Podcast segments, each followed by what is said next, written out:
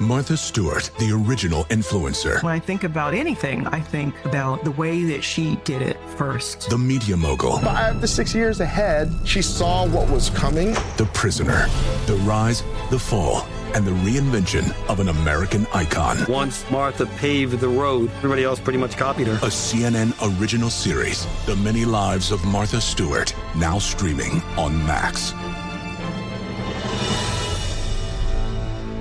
Hi, I'm Antonia Blythe, and this is 20 Questions on Deadline. Joining me today is Alison Brie. Welcome, Alison. We got second place in my 7th grade lip sync contest for one of the songs on that album. The one that was like, "You've already won me over." Oh, that's a good one. Yeah. It's a very slow. Of all the options. In spite of me. Like, what did we do? It's so slow. Don't forget to listen to 20 Questions on Deadline. Thank you again, Alison. Thank you. Are you looking to step up to a 4K smart TV? One that gives you unparalleled clarity and picture resolution? Then we've got good news for you. Because the Vizio 65-inch V-Series 4K smart TV is now just $348. With all your favorite apps built in, you can stream straight out of the box. You can even sing along to all your favorite music and radio on the iHeartRadio app. Looking for a smaller or bigger screen? Vizio offers unbeatable prices on all V-Series 4K smart TVs. Head to Walmart.com today and score the 4K TV you've been waiting for.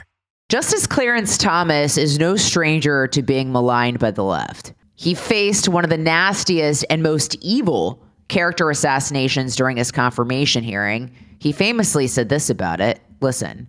I think that this today is a travesty. I think that it is disgusting. I think that this hearing should never occur in America. I think something is dreadfully wrong with this country when any person in this free country would be subjected to this. This is a circus. It's a national disgrace. And from my standpoint, as a black American, as far as I'm concerned, it is a high-tech lynching. He is now once again on the receiving end of attacks from the left. This time, they are questioning his financial disclosures. It also comes at a time when other conservative justices are under attack by the media as well. This is clearly an orchestrated, coordinated attack to delegitimize the Supreme Court. So who's behind this smear of conservative justices, and what exactly are they trying to accomplish? Carrie Severino, president of JCN and the author of Justice on Trial, joins me to get to the bottom of it. Stay tuned.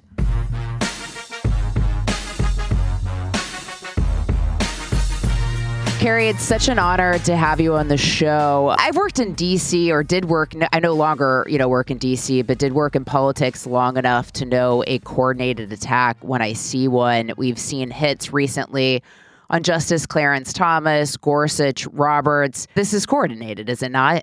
I mean, I think it's pretty obvious. Again, if this has all the hallmarks of that. Suddenly, out of the blue, we go from 0 to 60 on people doing deep dives in going through with a fine-tooth comb the financial files of not every justice, but a select justices, and wouldn't you know it, it's all the conservative justices, and then there's this, staged release of the opinions. And it's even interesting, things like Chief Justice Roberts is invited to testify before the Senate Judiciary Committee, which in itself is very unusual. They want to try to question the Chief Justice. And then as soon as he declines the next day, there's a piece about his wife and suggesting that, that her job as a legal recruiter is somehow improper. So it's all of these things are just very clearly targeting the conservative justices in the court. And they're clearly, I think, there to try to intimidate the justices, saying, hey, if you don't follow the direction that we want, we finally don't have a court that is just doing the bidding of the left, now we're going to come after you and we're going to try these personal attacks to delegitimize those justices and or remove them from the court or from the cases. Why now, do you think? I think it's no coincidence that we're seeing this at the same time as we are seeing the first time in living memory that we have a court that has a majority of originalist justices. For, again, all of living memory, we've had a court that has been effectively willing to give the left what it wants on some of the major issues that come before it. Issues, in some cases, that are ones that should be decided in the political realm, but that they can't get done what they want to. And so then they were relying on the court to play back up and kind of get things over the finish line they couldn't get done legislatively, and trying to open the doors for liberal policies to be enacted via the court. We have a court that's not playing that game. Their job is to look at the Constitution and what the law says. They know it. And so as soon as you have a court that isn't playing by their game, they start attacking the court itself because they're so frustrated to see justices whose first duty is not to trying to achieve these liberal policy goals, but really to the Constitution and the rule of law. No, we've seen attacks on the Supreme Court before, you know, throughout history. Are these attacks different than what we've seen before? There have been examples in history where similar types of things have happened. I think we certainly have a focus on it more than other times I'm thinking of. You know, the last big time we saw this that comes to mind might be when President Franklin Delano Roosevelt was really frustrated with the court because he's enacting all of his, New Deal programs. The court was saying, hey, we think some of these have real constitutional problems. And he's going, how can I get rid of these justices? And that's when he proposed for the first time, again, that I could think of just a purely political thing, saying, let's pack the court. Let's add justices so that I, as the president, get to pick more of these justices to shift the direction the court is going. And even with an overwhelming majority and a huge mandate from the Democratic-controlled Congress, he couldn't get that done because they said that's beyond the pale. So we're seeing attacks like that that failed so spectacularly in 1937 being brought back now, but additional things as well, so that we're getting these personal attacks on the justices. I think we saw hints of this in Justice Thomas's confirmation in 1990, in the Justice Kavanaugh confirmation in 2018. So all of these are sort of just increasing in volume and increasing in focus. And we're seeing things that I don't know have ever happened in American history, like the doxing of the justices, not just their homes, which is bad enough, but often their places of worship, the places their children go to school, and that additional threat level. So it's not just an attack on them personally, their reputation, but even physically. And we saw, of course, an attempted assassination that we now know wasn't just targeting Justice Kavanaugh, but actually he was going to try to take out 3 justices that night if he was able to. So some of those things really are new. And to have the White House and Democratic members of the Senate really encouraging that type of behavior takes it again to the next level into something that I don't know that we've ever seen before. To that point, I mean, you had Senate Democratic leader Chuck Schumer on the Supreme Court steps in March of 2020 about Justices Gorsuch and Kavanaugh saying that they had released the whirlwind, that they would pay the price if they continue to make awful decisions. And you had Sheldon Whitehouse not too long ago also attacked the Supreme Court, saying it is not well, the people know it, perhaps the court can heal itself, or basically making the threat that they'll have to do something about it. So just overt verbal threats even from our Democrat leaders. Absolutely. It's really outrageous to see that. And then they have the guts to say, wow, there's something wrong because for some reason the American people believe there's an appearance of impropriety. They have record low levels of confidence in the Supreme Court. And you're going, it's because you have been on, now we're moving into several years of a focused campaign trying to tell the American people that the court is acting politically and is not behaving properly, which is just lies. So they're trying to they're creating the problem itself of American people not trusting the court, really to provide the excuse that they would need to do things like pack the court, to do things like trying to, their talks about trying to even add term limits on justices or create new ethical standards that really we know are just a form of them trying to bully the justices, because any of these ethical concerns is not something that's being applied even-handedly. They're basically inventing new ethics standards out of whole cloth. People haven't run afoul of the actual ethics standards that are out there. They're inventing new standards, but they're only inventing them for a subset of the justices. So all of these things, they're really targeting the justices that they know are going to get attacked in the media and get attacked by these same unscrupulous members of Congress. What do those duties look like for the Supreme Court justices to disclose finances? You know, what does that look like? And are any of these allegations that have been made against, you know, Thomas or some of the other justices, do any of these run afoul to what their responsibility is? What we have seen, so justices do have, there's one fallacy that's out there that's, again, intentional misrepresentation, suggesting that, wow, it's just the Wild West at the Supreme Court. They can do whatever the heck they want. There's nothing that governs it. That's not true. They do have annual disclosures they have to file. They do have a recusal statutes that do govern them and that they follow, and that they consult each other in terms of determining, okay, at what point should I recuse in this type of case or that type of case? So there absolutely are standards that the justices are following. Now, are they followed perfectly every time? No. But what we're seeing here is nitpicking on errors. Just as if any one of us, if you had someone, in fact, not just someone, a team of someone's, a team of highly financed from media, from dark money groups in the left wing, going through your tax returns, for example, and said with a fine-tooth comb, I bet they could find a typo or two, right? Does that mean that you are somehow maliciously doing these things? No, it's just a complicated form. So what we've seen historically is absolutely there are justices who have forgotten to disclose things or incorrectly disclose things, but those justices actually do run the gamut. Justice Ginsburg, for example, sat on dozens of cases inadvertently in which her husband owned stock. Now, normally that would be just an easy given if you or your spouse owned stock in something you have to recuse. And I don't think at all that for a minute she was voting differently in those cases because her husband owned stock. I don't think she knew, or she would have recused herself. But it's that type of thing that when it happens to a left-wing justice, or Justice Jackson, just neglected to disclose certain aspects of her income, her husband's medical malpractice work, that she just forgot and then later amended her filings.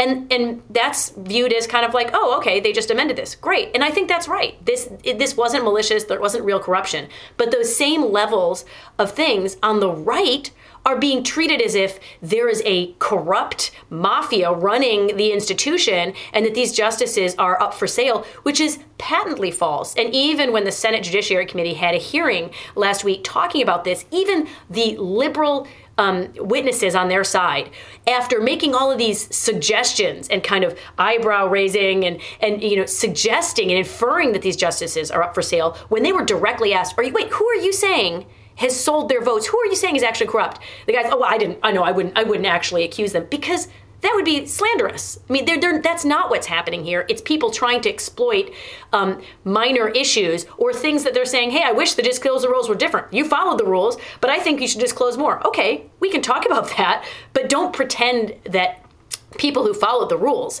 now somehow were doing something inappropriate when that's not true. Let's take a quick commercial break. More with Carrie Severino on the other side.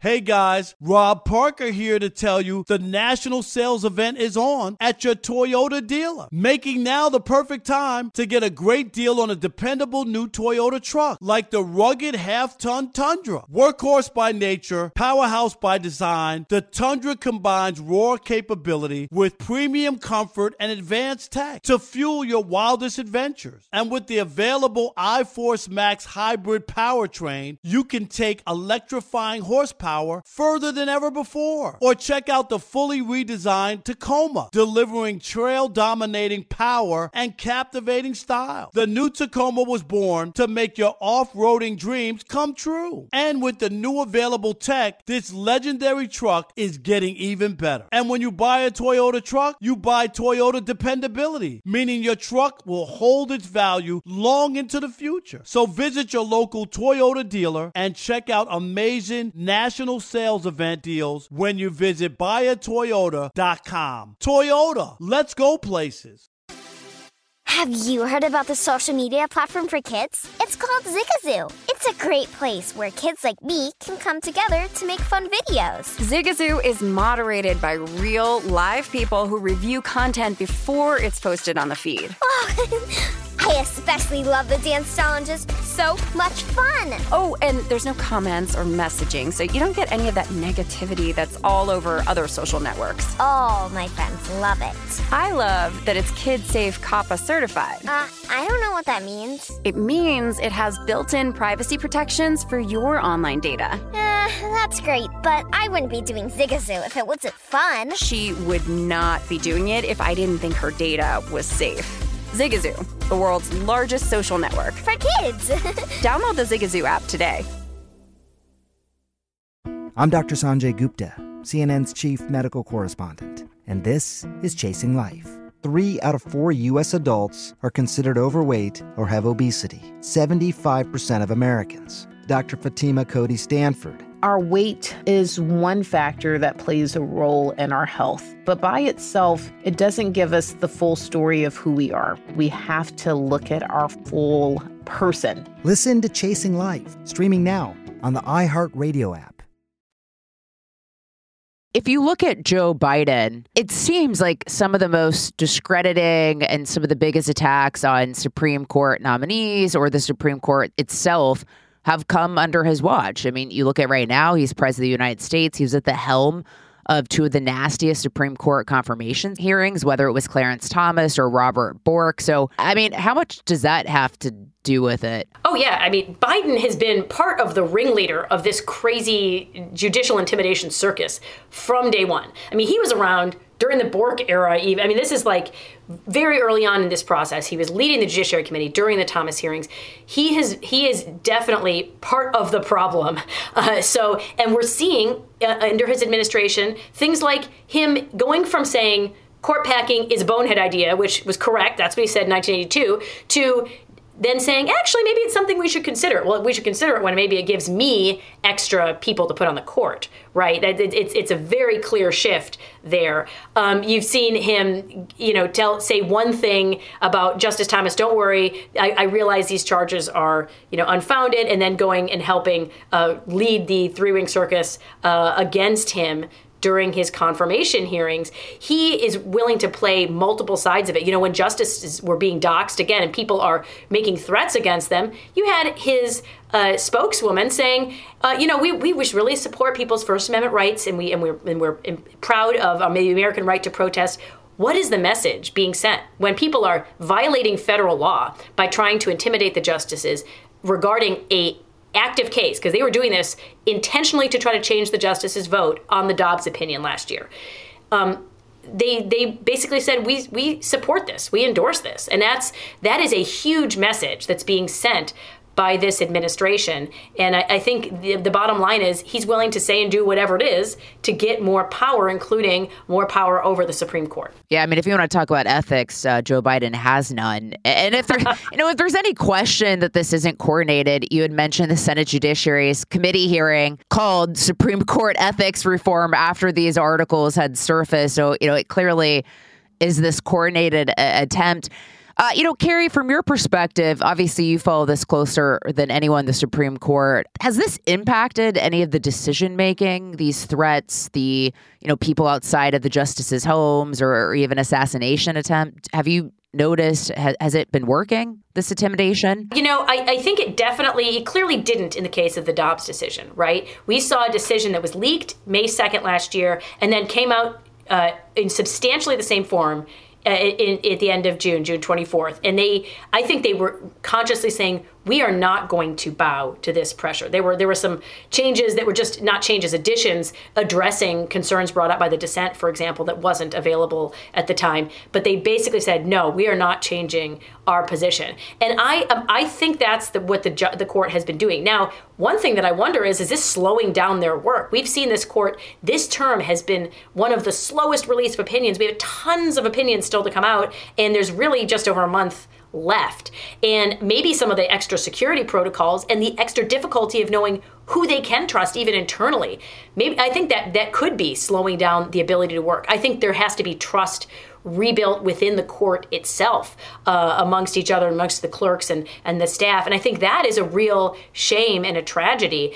I worry that it could influence justices saying, hey, this is, there's a whole lot of really important issues that are always coming up. I hope they're not looking at cases going, wow, that is an issue that in a vacuum I would say the court has to address, but we just don't need any more pressure this year. I hope that's not happening, but we know 100% that is the goal of all of this. They know that, for example, these threats against Justice Thomas, like trying to get him to move, come on, nobody can move Justice Thomas from what he knows is the right thing mandated by the Constitution. That man has a spine of steel.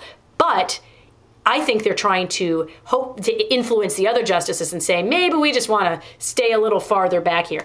I don't think that has worked, but I think we need to be really out there ensuring that it doesn't have a chance to work, and that people shouldn't be keeping this kind of pressure up, because no one, for the sake of doing their job and enforcing the Constitution, should have to sacrifice their personal privacy and the safety of themselves and their family. Well, and, you know, not many people have the kind of integrity Justice Clarence does, or can face the sort of character assassination that he faced, you know, even from the beginning during his confirmation hearings up until, you know, this point. Not that many people are that rock-ribbed and just strong in their beliefs to be able to withstand that kind of slander. Yeah, absolutely. And I think it has so many layers to it, because they love to make his life miserable. I mean, I feel like that's bonus points for them. But it sends a message to other justices. It sends a message to other judges who might one day think, okay, I could theoretically be in line for the Supreme Court.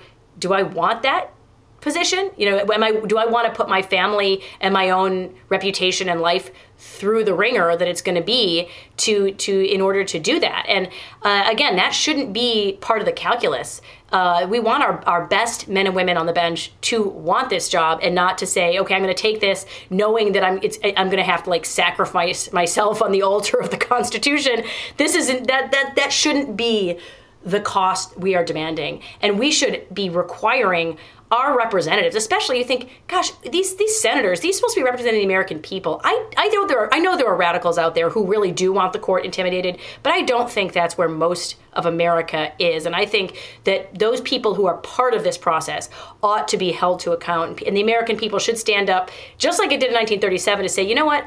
Okay, politics is politics, and maybe I don't agree with some of the decisions the court makes, but no one should be trying to undermine the institution of the court the way that they are, and trying to drag the good names of our justices through the mud. That's really the point, and the direction all this is heading is, as you pointed, that, you know, good candidates might be like, hey, this isn't worth it. You know, I don't want to have to go through this. I mean, that's why they're doing this to Trump as well, why they've tried to destroy his life, so that future Republican candidates are like, you know what, this isn't worth it. I don't want to drag my family through the mud. I don't drag myself through the mud. And, you know, it's the intimidation factor that they're intentionally trying to do. I do worry that it'll work in the future. I'm sure people have probably given pause to stick their neck out there in these various positions. This is not the way our American system of the rule of law should operate. The reason our Constitution gave justices life tenure was so that they would be able to have an independent judgment, that they wouldn't have to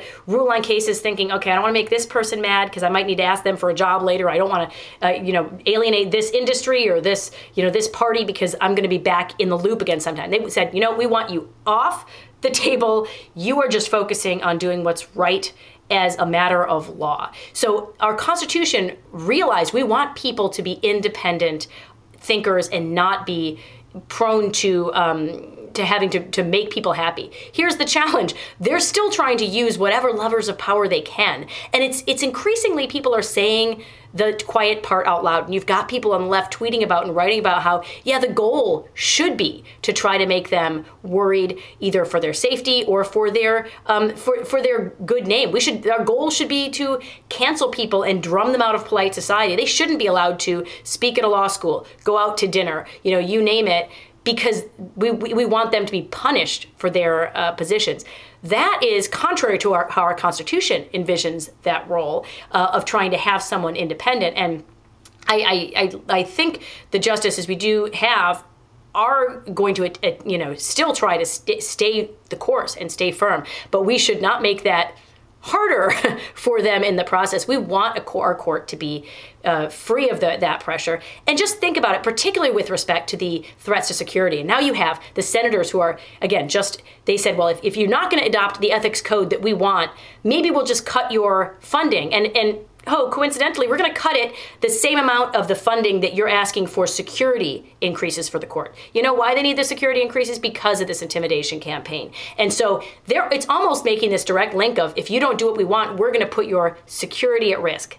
That is the kind of intimidation and, problems with separation of powers I might expect somewhere like a Venezuela. I might expect that in Cuba, threats from, the administration or from the legislature to the court. If you don't do what we want, your safety is at risk. We might not be able to protect you. That's not what I would expect in the United States of America. We want our justices to be making their decisions based on what they know to be right according to the rule of law, or their best estimate of that, their best understanding of what the law requires, not based on I am concerned for what will happen to me personally if I rule one way or the other. Although we're very increasingly looking like a different country than our founding fathers had envisioned, and unfortunately looking, closer to Venezuela or China or some of these other authoritarian nations in a variety of ways. You'd mentioned some of the intimidation. I mean, we saw senators face this as well during the Kavanaugh confirmation hearing. I mean, I know that I got incredibly fired up during that, because not only is it wrong to smear an innocent man, which he clearly was, and it was very clear that Christine Ford was lying. But, we had senators face death threats, have to have security during that time period as well. I mean, their lives were threatened. Yeah, and some of this comes from the hyper rhetoric about these things. People saying, oh my gosh, these justices are trying to end democracy as we know it. So you kind of amp this up. And look, we know that even in terms of some of the people who are doing these protests, or even the ones in front of their homes, thank God, the vast majority of the people aren't actually violent. But we also know there are crazy people out there. When you seed this kind of rhetoric and you tell these lies about people, is it surprising that you do get every once in a while a crazy person who then packs his bags, puts in the zip ties and the gun and the knife and the everything and flies across the country hoping to kill a justice? That is, it is really reckless. And to have, as we talked about before, members of the Senate who are throwing these threats out there and who are telling lies, saying that these justices are actually just, bought and paid for, and that is, criminal, and it's incredibly destructive to our national fabric to be trying to seed this, these lies into the American people. We should be trying to encourage them to support the justices. And if you have arguments you want to make before the court, great. There are ways to do that. That's why we have an adversary process. There's always strong arguments on both sides of these important cases. Make your arguments to the justices in the courtroom. Don't try to make it to them with threats on their front lawn. Quick break, and then more on the effort to delegitimize the Supreme Court.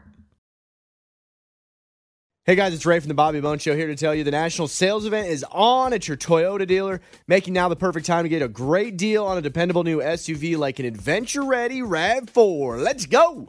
Available with all-wheel drive, your new RAV4 is built for performance on any terrain, from the road to the hills to the trails, all over.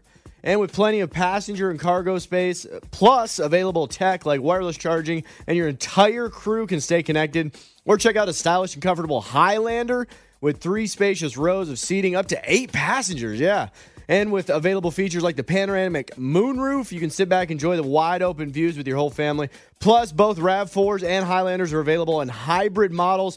So no matter your style, you can drive efficiently and save on gas. Visit your local Toyota dealer. Check out amazing national sales event deals on RAV4s, Highlanders, and more.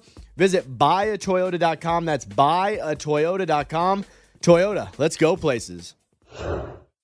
Hey Sarah, I loved that spring break vlog you posted on Zigazoo.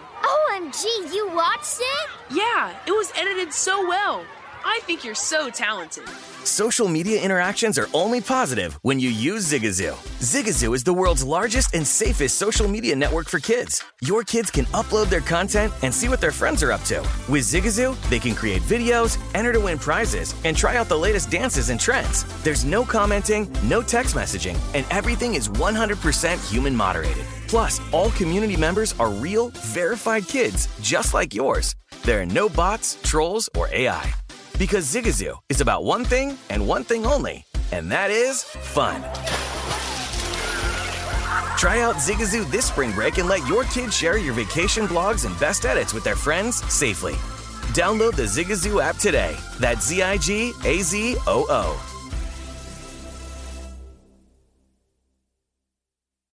CNN Underscored's Guide to Sleep has tons of recommendations for products that can help you get the best night's sleep ever. All right, let's face it. Most of us have had trouble falling or staying asleep at some point. And there are a lot of products and hacks claiming to be the solution to our sleepless nights. That's why the CNN Underscored team spend hundreds of hours testing products to find the ones that can make a huge difference in the quality of your slumber. Visit underscore.com now for our ultimate guide to getting better sleep.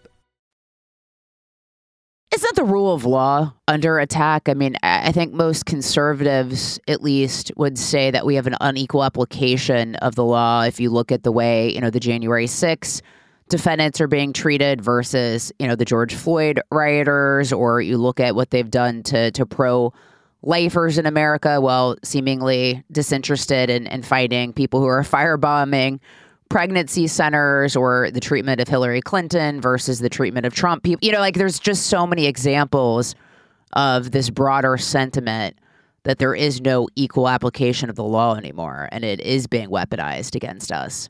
Yeah, I mean, that is why the Supreme Court is so important to have in there as a check, because there are, and unfortunately, there's, in any system, this is why we have the constitutional system we do, because the founders knew there is that temptation. Anytime you put a human being with this level of authority, there's going to be the temptation to, say, weaponize it against your political enemies and not against your friends. This is why, for example, the First Amendment is supposed to be so strictly, equal, viewpoint neutral, so you don't have the government saying some speech is more equal than others, right? We're going to let some people speak but not others. We need to be able to have this apply across the board. And so the Supreme Court's role is often to step in and say, okay, wait a minute. I might even agree with what these people are saying, but I'm not going to allow them to weaponize the government, and we need to ensure that due process is being done, the law is being fairly applied, or, you fill in the blank issue that we're seeing happen. One of the key factors of a rule of law is that the same laws apply to people regardless of whether you agree or disagree, regardless of whether they are a minority group or a majority group.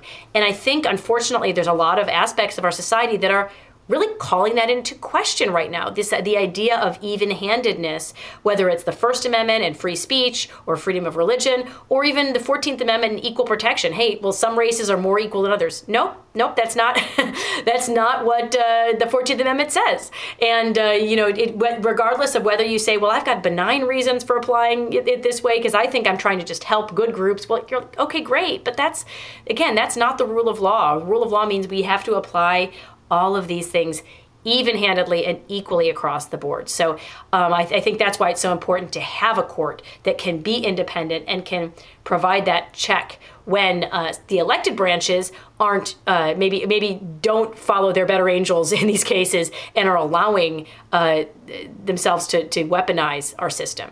I understand that point. I guess what concerns me is, we live in a country where it seems like, some percentage of the country believes in the Constitution, adheres to the Constitution, while the other percentage, they want to set it on fire. Some of these really outspoken people on the left, you've heard, even again, they're saying the quiet part out loud. It's explicitly saying, hey, the Constitution is trash and needs to be changed or gotten rid of. And that is really dangerous. I think there's people who are treating the Constitution as a speed bump in terms of getting to where they want to go, rather than actually recognizing that the values it represents are important. And, that can happen on either side. And there are some people in the extremes on either side who forget that these protections are here to protect all of us, and we need to hold them even-handedly. I think the challenge is trying to, I do think most Americans, even those on the left, where some people are saying the Constitution needs to be shifted or changed if it's getting in the way of us enacting the policies we want. I think at the end of the day, most people do respect that. And I think this is part of the reason it's so important to make sure that we are actually teaching real civics to our kids, because these are such important lessons that, hey, even if we disagree on how to get to whatever result, we have to respect our constitutional system in the process. And I'm not sure that's being taught to our kids the way it was taught when we were in school. So I think it's so important for them to learn that those values are core to our system and to it being able to function. And that's what allows us then to talk to our neighbors, to try to, adamantly argue for our opinions about the best policies, while recognizing, that their opinions actually get get to be heard in the public as well. That is not appreciated as well as it should be nowadays. And I'm hoping that we can do our best to reignite these values, because I do think that's what most people want at the end of the day, if they can stop and really think through the implications of these different systems. I do think it's with intention that kids are not being taught some of these things, because a dumb society is more easily indoctrinated. And I think that's the intention of what's happening in a lot of our schools these days. And to your point, it does seem like, you know, these attacks have been going on for a long time, but it's just more overt now. I mean, they're saying the quiet part out loud. There's no intention anymore to try to conceal the attacks. It's just out in the open. Yeah, in some ways it makes it easier, because it's like, wow, I don't have to tell you that this is their goal, because they're saying it, right? But I hope that maybe some people, that'll give some people pause and say, wait, is that really how I want to live? Is that really the society that I want my children growing up in? I just hope that we can, you know, turn that around and remind people of those key foundational values before it's too late, before we lose them. Why do you think they haven't been able to find the Dobbs leaker? It doesn't seem like that would be that hard to be able to track the individual down. Well, it's interesting. Justice Alito just gave an interview in which he suggested that he pretty much knows who the Dobbs leaker is. And if he knows, I'm sure all the justices have a pretty good idea.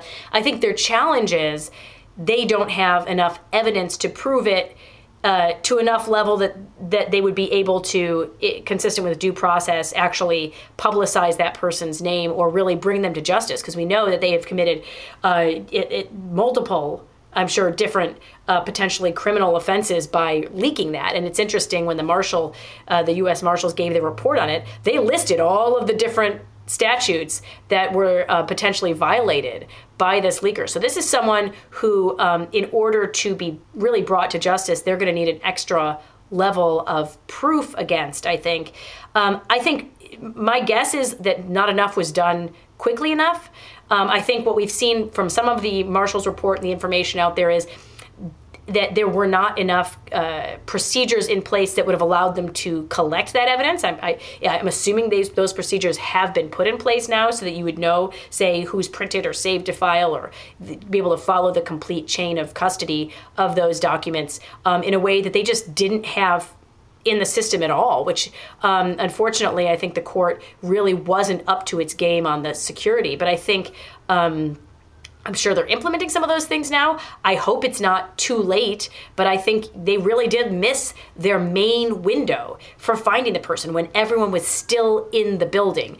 Because by now, you know, those clerks who were working that year, and the assumption it is a clerk, and even some of the more shorter term chamber staff will have been gone, long gone from the court at this point. So how do you have any more leverage over them?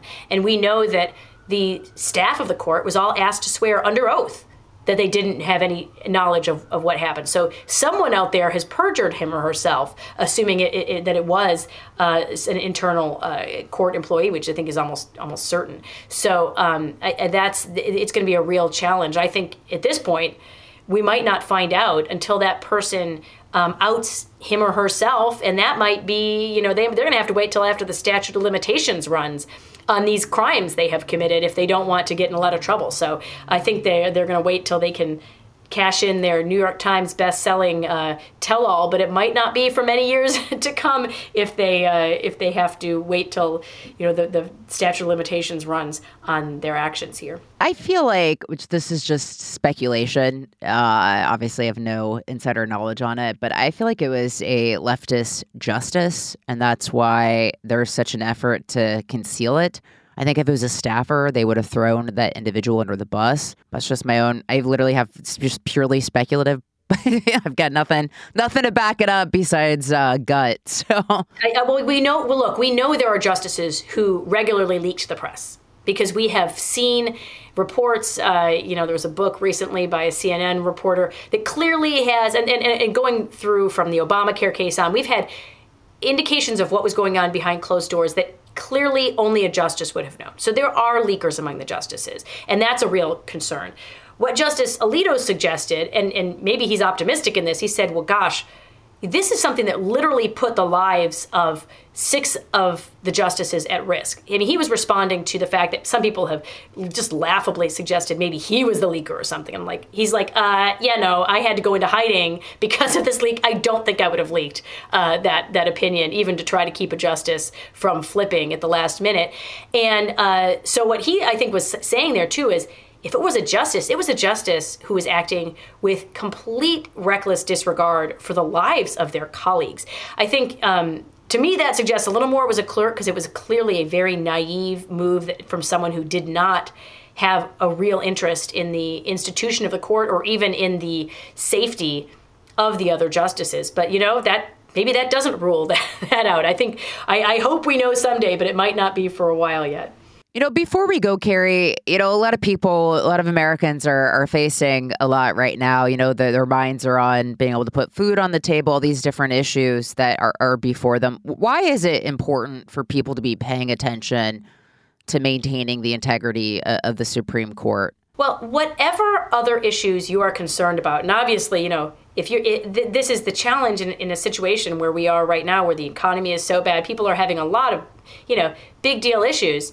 But all of these problems, ultimately, if we don't have a functional Supreme Court, we are not going to have that check that's going to keep the constitutional system in place, that's going to make sure that we have a country where you can be, you know, working in safety, trying to recover our economy. The rule of law is the reason we have had a good economy compared worldwide standards up until now. If we lose that, we're going to lose all of these things. So whatever issue it is that you are really concerned about, you know, whether it's life, whether it's, you know, your right to keep and bear arms, whether it's equal protection, whether it's the overgrowth of the administrative state, which gets into all these different areas. That's what's underlying a lot of these problems. You saw issues with the mandatory COVID masking and vaccines, and you had issues with the with immigration laws going, you know, every which way. You've had immigrations with the student loan debt things. All of these issues are coming back to the court, because the court's the one that's making sure the government stays within the boundaries of what the Constitution lays out for it. So, unfortunately, we can't afford to allow the court to just be to slip into being again an instrument of the left imposing its policies on the country, because all of those things are going to go with it if the court's not willing to be a check on the rest of the government. So I think it's still such a key issue. And think about it, you know, President Trump had so many different initiatives he was working on. He had a lot of great executive orders, all this stuff. Those things are basically wiped out already. The only impact the biggest impact he had that still remains are the judges and the justices that he put on the court, who will be there for a generation. The left is going crazy about it. That's why we're seeing such a focus. They're so angry at this lasting legacy that we have on the courts. And this is why we need to just keep on focusing on that in the future, because that is one of the most long-lasting and impactful things any president has the opportunity to do. So I'm very grateful we have that. But again, President Biden's trying to undo it every day, and he's nominating all sorts of crazy people. We just have to try to continue to elect people who will bring us judges and justices who can continue to be that check on our constitutional system. Well, it's also just really important as we see our liberties and freedoms under attack, and we are increasingly living in a chaotic world. We need things like the Supreme Court to maintain order. Otherwise, we will go the way of Venezuela and some of these other countries that we've mentioned, which seems to be the dream of the left, but would not be good for anyone listening or us. So, Carrie Severino, president of JCN, I appreciate you taking the time to break down this important issue to the audience. I know you're busy, so I appreciate your time. Thanks, Lisa. Good talking to you.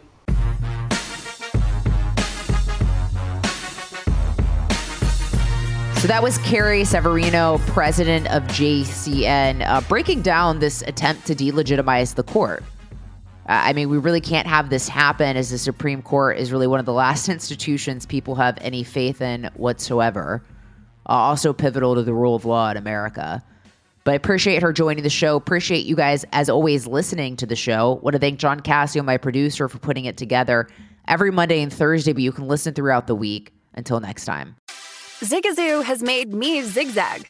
What I mean by that is I swore I would never let my kids on social media, but now I'm setting them loose on Zigazoo. Zigazoo is a space for kids to post videos they've created and to share them with other kids just like them. Videos that are moderated by actual people. And since there are no comments or messaging, you don't have to worry about social trolling. Zigazoo, the world's largest social network for kids.